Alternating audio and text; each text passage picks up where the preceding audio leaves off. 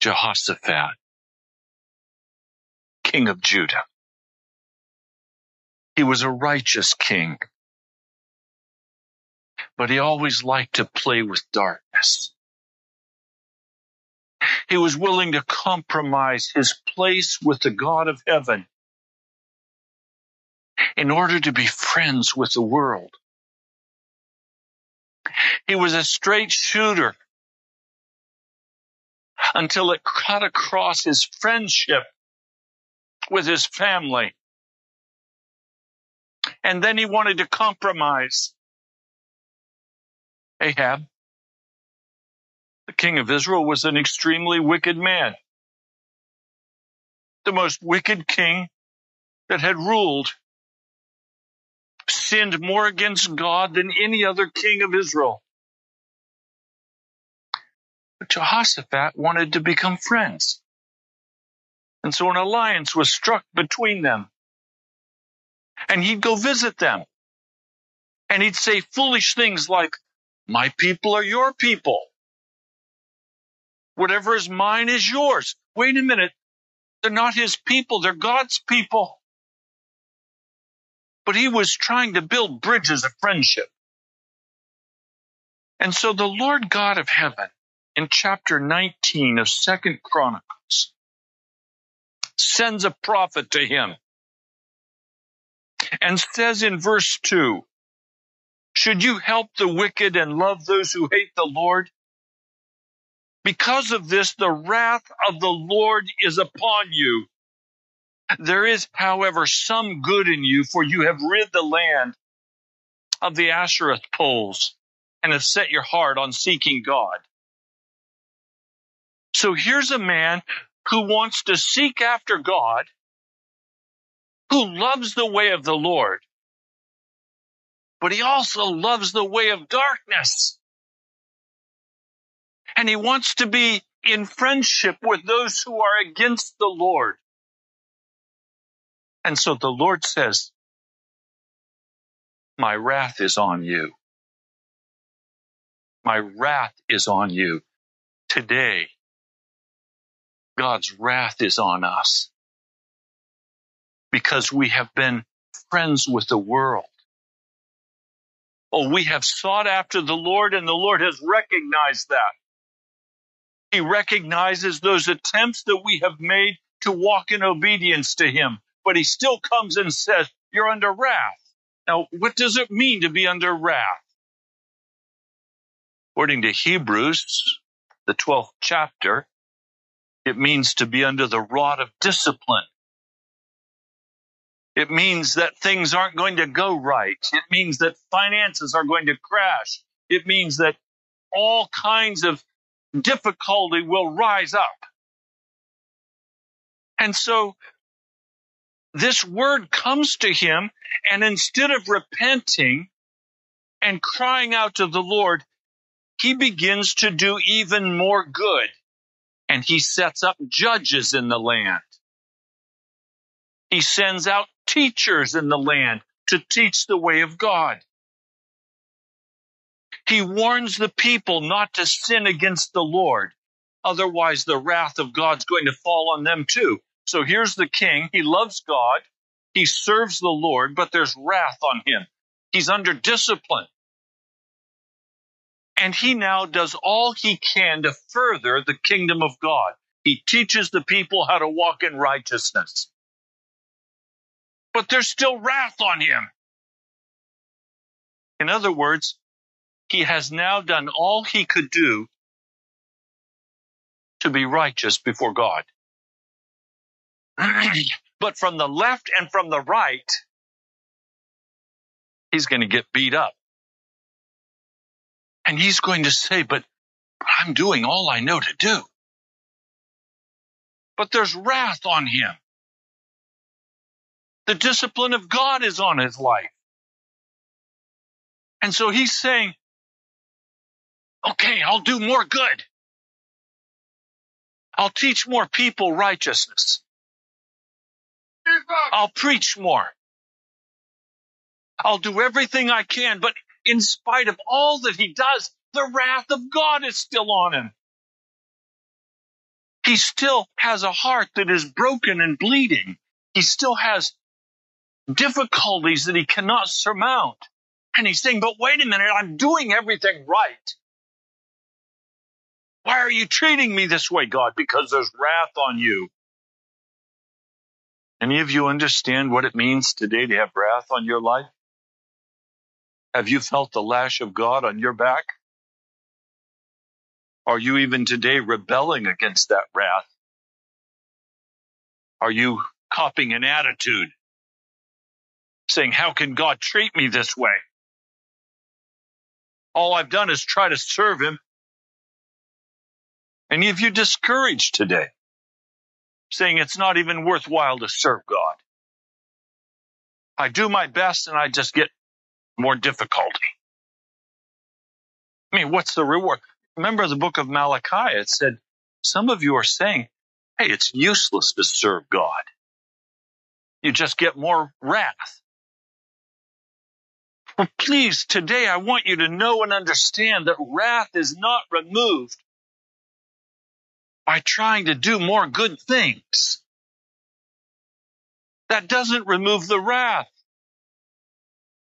The wrath has come upon our lives because of alliances that we have made with darkness.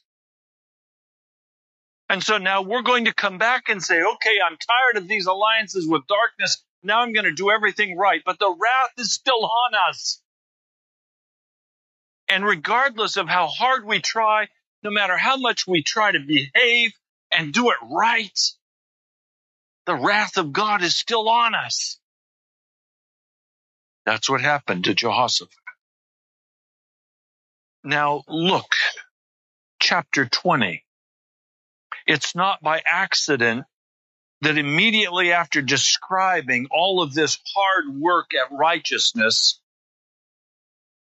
that the Lord gave to us in the 20th chapter the story of the Moabites and the Ammonites and others who have come to make war on Jehoshaphat.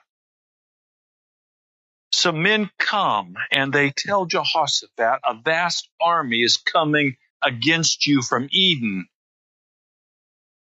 In fact, they're already at Engedi. Now, if you know your geography of Israel, you know that Engedi is in the desert, Crag of the Goats. Where David fled to hide from Saul. It's down there by the Dead Sea. It's close by. It's not a very long march. After all, you can walk across Israel in 11 days. I mean, this is not a big nation. So the army is approaching and it's very close. I want you to see the connection today.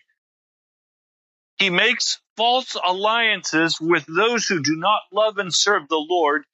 The Lord says to him, I see your attempts to live righteously, but my wrath is on you.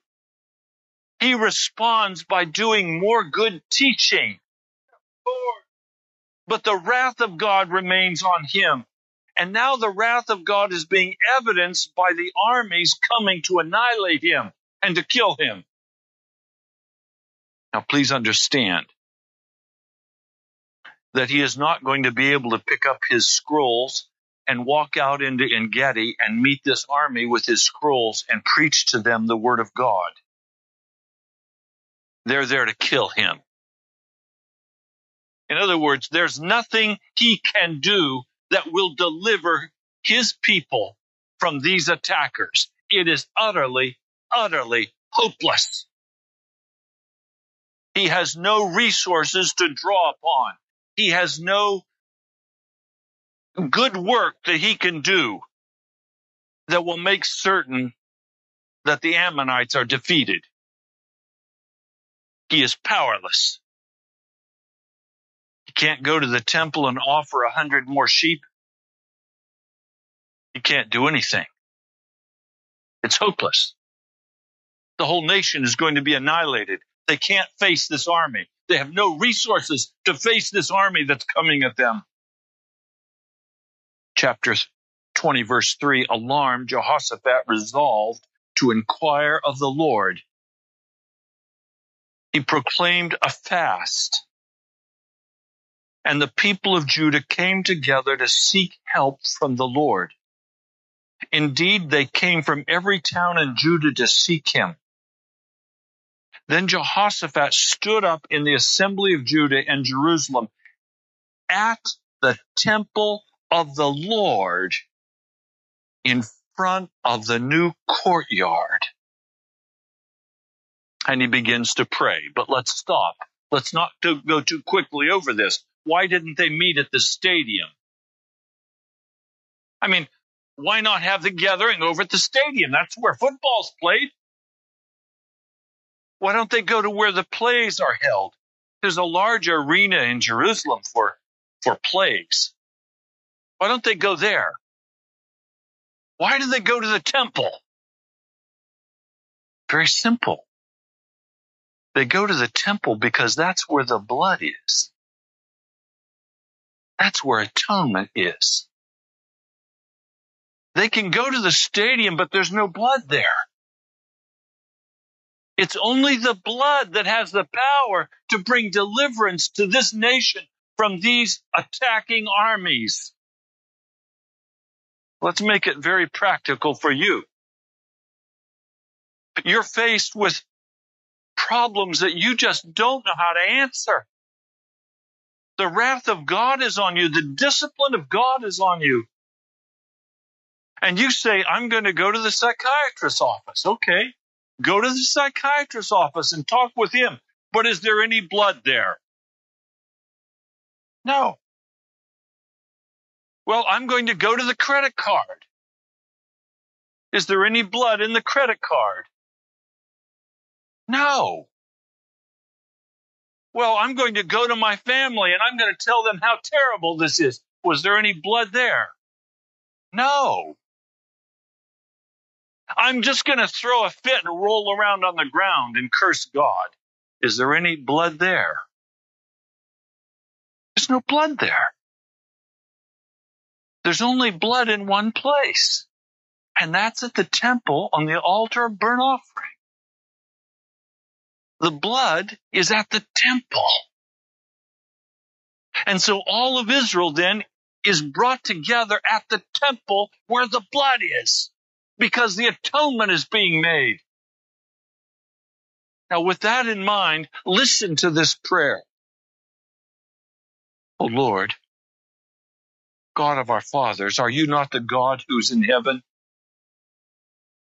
You rule over all the kingdoms of the nations. Power and might are in your hand, and no one can withstand you. O our God, did you not drive out the inhabitants of this land before your people Israel and give it forever to the descendants of Abraham your friend?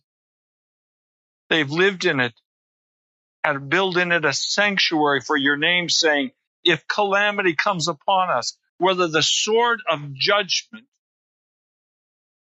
plague, or famine, we will stand in your presence before this temple that bears your name and will cry out to you in our distress and you will hear us and save us. Do you see? He is placing his confidence in the blood. But now here are men from Ammon, Moab, Mount Seir, whose territory you would not allow Israel to invade when they came up from Egypt. So they turned away from them and did not destroy them. See how they're repaying us by coming to drive us out of the possession you gave us as an inheritance. O our God, will you not judge them? For we have no power to face this vast army that is attacking us. We do not know what to do but our eyes are upon you. There's a scripture, Psalm 46:10. Be still and know that I am God. I will be exalted among the heathen. I will be exalted in the earth. Let me give you a literal Hebrew translation. Cease and forsake all your striving and acknowledge that I am God. Take a position of faith. Be convinced that the battle is the Lord's. I was before the Lord yesterday just praying, praying for Hank, praying for Jan, praying for the children of this congregation, praying for you by name. And the Lord began to do what he always does when I get into deep intercession. He began to deal with me. You understand, intercession is always an invitation for God to deal with your sin. And he began to say to me, When are you going to rest in me? He always asks me these questions. When are you going to rest in me? And immediately I knew the sin of which he was speaking. From the time I've been a small child, I've had the foot on the gas. When I was a small child, I, I keep saying to my dad, I can hardly wait till I get to high school. And when I was in high school, I could hardly wait until I got to college. When I was in college, I could hardly wait until I could get to seminary because I wanted to be a pastor and I could hardly wait. And I mean, seminary had no meaning for me. It was only a door I had to go through to get my ticket punched so I could get to that church and pastor. And after I got to the church and was pastoring, I said, now, if only I could be successful. And if only I could do this, and if only I could do that, if only I could achieve. And always in my life, I've had the foot on the gas saying, let's go, let's go, let's go. My wife has gently rep, uh, reprimanded me on numerous occasions saying, Ray, why don't you just enjoy what is now? And I said, I can't enjoy what's now. Look at what we've got to do. Look at all the work there is to do. I don't have time to stop. You rest, Jan. I'm going to move. No, if you're going to work, I'm going to work. So one, two o'clock, we'll be down in the studio producing. And finally I say, I'm ready to go to bed. She says, well, I've been waiting for you. Always pushing. Always saying, look, I've got to think this out. I've got to, I've got to figure this out. I'm missing something here. Let me go to this seminar. Let me go to this workshop. Let me, let me talk to this pro over here. Let, let me get, I've got to get this right. There's got to be a way through this. There's, there's got to be a way I can accomplish this. And that pulled me right into Robert Schuller and all of his foolishness. Paul pulled me into positive thinking and all the, the foolishness that's filling the body of Christ today that flows out of that human energy, always cranking, saying, we've got to make something happen here. Oh, we've got to do it, of course, for God. No, we're not doing it for us. We're doing it for God. And the wrath of God is on us.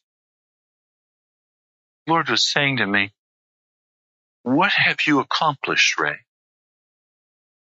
Did you find this house that you live in? No. Do you pay for it? No. Did you find your wife? No. Well, what have you done? Nothing. Did you call the people who come to the National Prayer Chapel? No. Are you in charge of them? No. Is it your job to make the National Prayer Chapel successful? No. I mean, I was just, no, no, no, no, no, no, no. And he's saying to me, when will you rest in me? I almost entitled this sermon today, If It's Going to Be, It's Not Up to Me.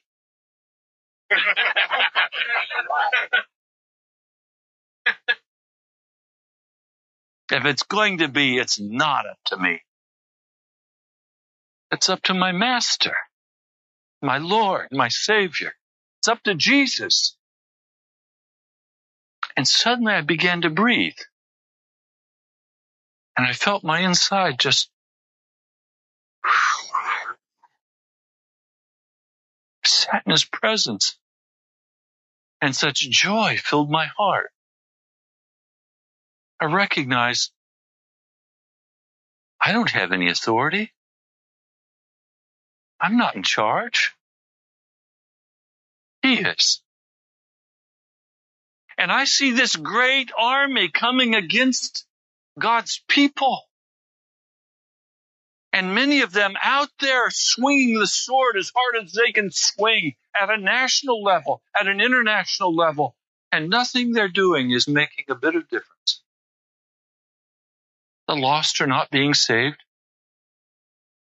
We're having many professions of faith, but it's basically spray painting pagans and bringing pagans in and calling them Christians. The work of salvation is a work of the Spirit of the living God. Conviction of sin is a work of the Spirit. It's Thomas à Kempis who, who gave to me this gem that I must give him credit for in saying that it's the devil who whispers to us. It's the Holy Spirit who pulses in us. Feel your pulse. You have one? Are you sure? Can you get it? Come on, you grown ups. Feel your pulse. Can you find it? Your heart's beating. It's that pulsing in the blood of Jesus Christ that's the power and the presence of the Holy Spirit. And that constant pulse is calling us to trust in the blood, in Jesus. Calling us to let go of everything else, of our alliances with the people of darkness, calling us to release and stop trying to play games, stop trying to be somebody, stop trying to think we have authority, that people should listen to us. It's Jesus. It's His blood. It's His atonement. It's what He wants to do. It's not what you want to do or I want to do. It's what Jesus wants to do. Can you feel in your heart what would happen right now in your spirit if you let go of all the issues? If you let go of all the things that you think you have to do or be, and you said, Jesus, have your way. Some of you are so tired you'd immediately fall to sleep. And you should. It's not for foolishness that it says fall into the arms of Jesus. That's where you go to rest. When you're so tired of your own labor and your own foolishness that there's no place else to go but to the arms of Jesus. And his love is then outpoured for us. He carries us. Because one of the first things we begin to recognize when we trust in the blood of Jesus is that we can't carry ourselves anymore. Some of you have exhausted yourself trying to carry your own misery and your own mess. And today, Jesus' heart is to say to you, will you do the same thing Jehoshaphat did? Will you call a fast? Will you just stop all this outside stuff? Will you call a fast and will you come into my presence? And will you say as Jehoshaphat did, we do not know what to do, but our eyes are upon you. See, God's wrath has to come on us in order to bring us to this place where we realize we have nothing to offer. We can't change the situation. We can't rescue ourselves at work or in the family. In our, we can't rescue ourselves. God has to come and rescue us. And if he doesn't rescue us, we're going to be consumed by the Ammonites. All the men of Judah with their wives and children and little ones stood there before the Lord. That's the picture of the church. Not standing before the doctor or the psychiatrist, not standing before the accountant, not standing before the bank, standing before Jesus and saying, I don't have any way to get out of this. I can't turn around my husband's heart. I can't turn around my wife's heart. Jesus, I don't have any power here. I can't turn my kids around. Jesus, I'm just coming and saying, I don't have any power here. I need you, Jesus. And I'm waiting for you to tell me what to do. I'm waiting for the pulsing of the blood of Jesus in my heart to tell me what I'm to do. Then the Spirit of the Lord. Then the Spirit of the Lord. If the National Prayer Chapel will take this position with, with Pastor Jan and myself, as we face the city of Washington, D.C., as we face radio, WAVA, we have no power to open WAVA. We have no power to take any soul for the kingdom of God. We can go send out teachers and we can do our best. We can preach our best sermons, but nothing will result from that in our flesh power. But if we'll stand as a congregation with humble hearts before God and say, we don't know what to do, but our eyes are on you, Jesus, then the Spirit of the Lord will come. The Spirit of the Lord will come. He came upon a prophet and the prophet says this in verse 15, listen, King Jehoshaphat and all who live in Judah and Jerusalem. This is what the Lord says to you. Do not be afraid or discouraged because of this vast army. For the battle is not yours, but God's. Oh, if today you could hear this in your soul, you're not going to win fighting the battle. The battle belongs to Jesus. And only Jesus can rescue you. It's the blood of Jesus that rescues. It's the blood of Jesus that restores marriages. Some of you, you look at your husband and say, I don't love him anymore.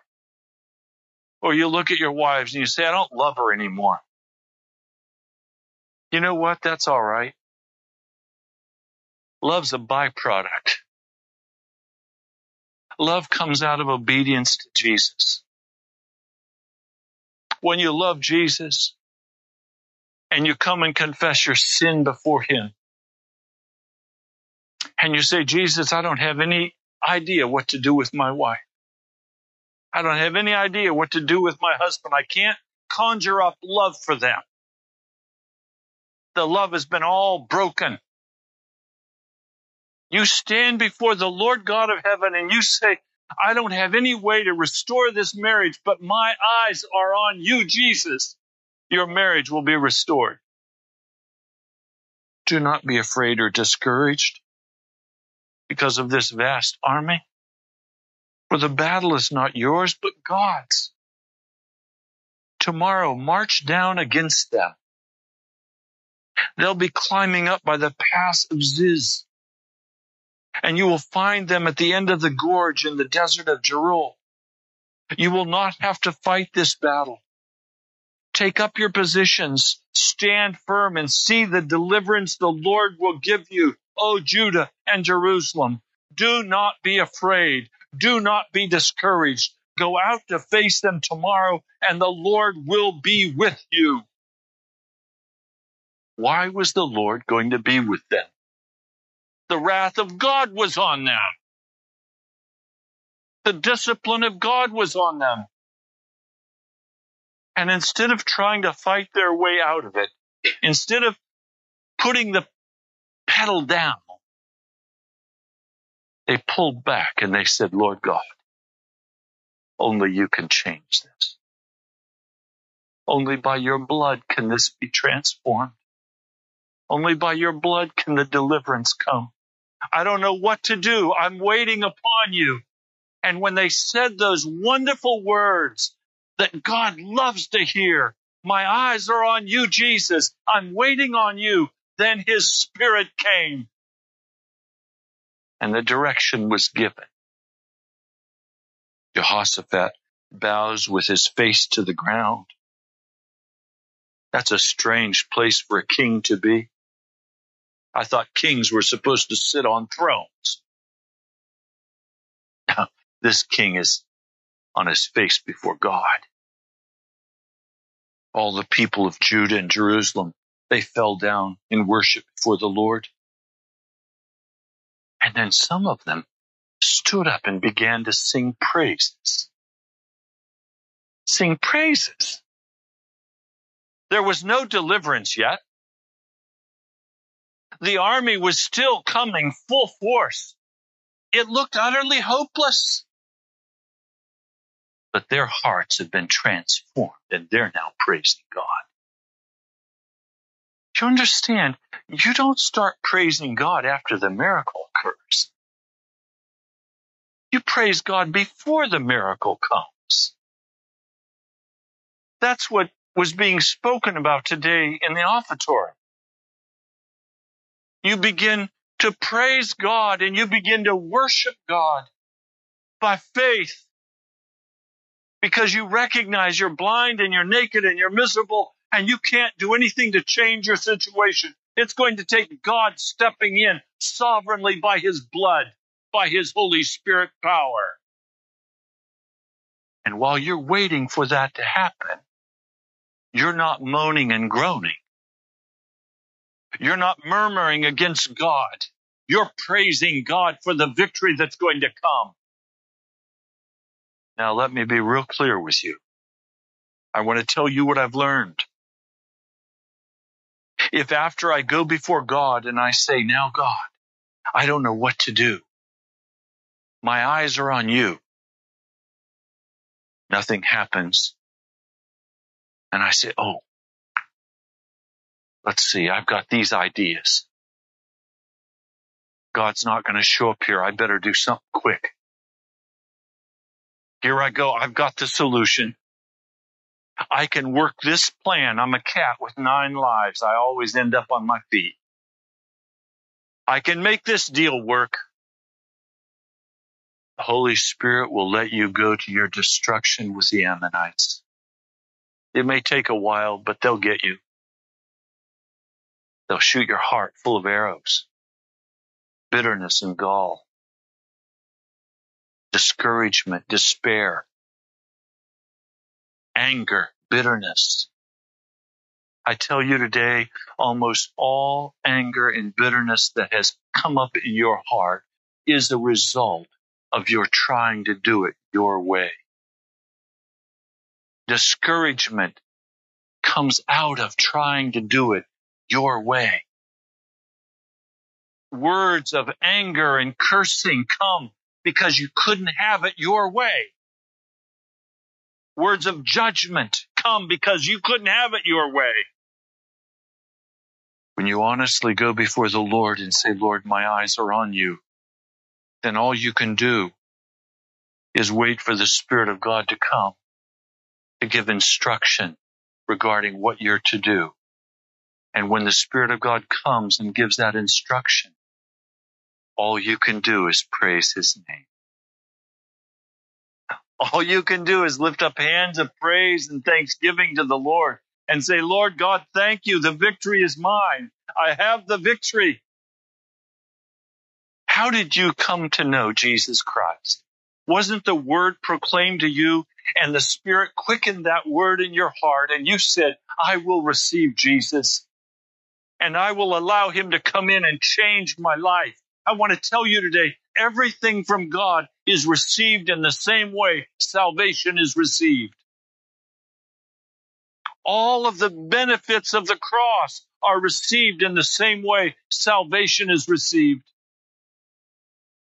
It's received by saying, I don't have any power to change my heart. I don't have any power to change what's happening. Lord God, I come to you and I put my trust in you. I have my eyes on you. I confess every wrongdoing. I confess every sin. I'm specific in that confession. I don't say, Lord, forgive me for my anger. The Lord doesn't hear that kind of prayer. I have to say, Lord, forgive me for my anger against my wife when I said this and this and this. I was wrong. I'm sorry. Forgive me. I will not do it again by the power of your blood. Now, now you're ready for the Holy Spirit to come and begin to instruct the way you should go. How long you are going to be under wrath and the threat of the Ammonites will depend on how willing you are to fast and come before Him with prayer and confess that you have no power. And if necessary, God will let the Ammonites even attack you and carry you into captivity. He'll let them do anything that's necessary until you come to your senses as the prodigal in the far country and you say, why don't I just go home? My master's servants eat better than I eat. And you come to your senses and you say, look, I'm going to go back to God. He's the only one I can trust. So early in the morning, verse 20, they left. They headed toward Engedi. As they set out, Jehoshaphat stood there and he said, Listen to me, Judah and people of Jerusalem. Have faith in the Lord your God, and you will be upheld. Have faith in his prophets, and you will be successful. And after consulting the people, Jehoshaphat appointed men to sing to the Lord and to praise him for the splendor of his holiness. As they went out at the head of the army, saying, Give thanks to the Lord, for his love endures forever. As they began to sing and praise, the Lord set ambushes against the men of Ammon and Moab and Mount Seir, and they were defeated. The men of Ammon and Moab rose up against the men from Mount Seir to destroy and annihilate them.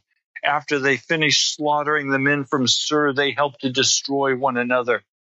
And when the men of Judah came to the place that overlooks the desert and looks toward the vast army, they saw only dead bodies lying on the ground. No one escaped. And so they begin to pick up all of the booty that God has given to them, all the financial blessings that God has given to them. Always after we've walked through this kind of struggle with God, He'll begin to bless us. They went to the valley of praise. And now they once more praise God. First, before the victory, they praised him, and now after the victory, they praise him. They enter Jerusalem, and where do they go? To the stadium? No. They go to the temple where the blood is. Because they know it's the blood on the mercy seat that has saved them. Now, I wish I could drop the story here and say, and they lived happily forever after. But that's not what happened. Jehoshaphat continues to serve the Lord. But then you find in verse 35 that Jehoshaphat makes an alliance with the king of Israel. Again, who's guilty of wickedness. He agreed with him to construct a fleet of trading ships because they remember how much money Solomon had made with his trading ships. They built these at Ezion Geber. And the prophet comes and he says, because you've made an alliance with Ahaz, the Lord will destroy what you have made and the ships were wrecked and they were not able to set sail in trade. Then Jehoshaphat rested with his fathers and was buried with them in the city of David. So, in other words, the wrath of God came on him again. And this time the wrath of God was manifested in a different manner. This time the wrath of God caused all of his trading ships to be crushed. And he lost everything. See, what I want you to hear today is that it's not a bad thing to have the wrath of God on you. The wrath of God is an act of incredible mercy from God. That he would care enough about his children not to let us just go headlong into that thing that will destroy our marriage or will destroy our ministry or will destroy our effectiveness with our children. Instead of letting us just go headlong into it, he brings us to a crisis. And if we'll turn to him and say, Lord God, I'm helpless. I can't deal with this. Would you turn this? And you plead the blood of Jesus, his mercy flows in and he brings you through it and he establishes a testimony of his faithfulness in your life. And then if you are determined and you go back once more and you make another alliance with wickedness, the wrath comes back on you. And look out, you could lose everything. We've got to know these ways of God. As one writer put it, God is not a tame wolf. God is not a tame wolf. You can't play with God. You can't cuddle with God like a stuffed animal. He's alive and he's holy. And he comes to us today, a people who have the wrath of God on them. Which of us in this congregation is not under some form of discipline by the Spirit? He comes to us and he says, Will you fast and will you come before me and will you cry out to me? Will you look at me and say, I have no ideas. I have no methods. I have nothing by which I can save myself. I trust in you and in your blood. My eyes are on you. Will you do that today? Will you begin to praise his name? He'll carry us through. He'll rescue us. You can trust the Lord God of heaven. He is a God of incredible mercy and love. He is a God of such grandeur, but he is also a God of such compassionate love. His mercy is new every morning. It is not in his heart to destroy his people. It is not in his heart to do harm to his people. It is in his heart to do good to his people. When we make false alliances, his wrath comes upon us. For by that wrath, he intends to save us, to drive us back to the blood. Let's pray. Lord, I plead today that you will drive the National Prayer Chapel back to the blood. I plead that you will crush every ship we have built to rescue ourselves. Lord, I ask that your wrath would accomplish its full purpose. That you would give to this fellowship humble hearts, contrite spirits, Give us tears of repentance for our sin. Break the hardness of heart, the arrogance of spirit. Break, Almighty God, everything within us that would cause us to form an alliance with darkness and wickedness. Lord, have the victory today. I pray in your holy name. Amen. Thank you for joining us today. You've been listening to Pilgrim's Progress, brought to you by the National Prayer Chapel. We're located in Woodbridge, Virginia, about 25 miles from Washington, D.C. You can find us online at nationalprayerchapel.com. We'd love to hear from you. God bless you.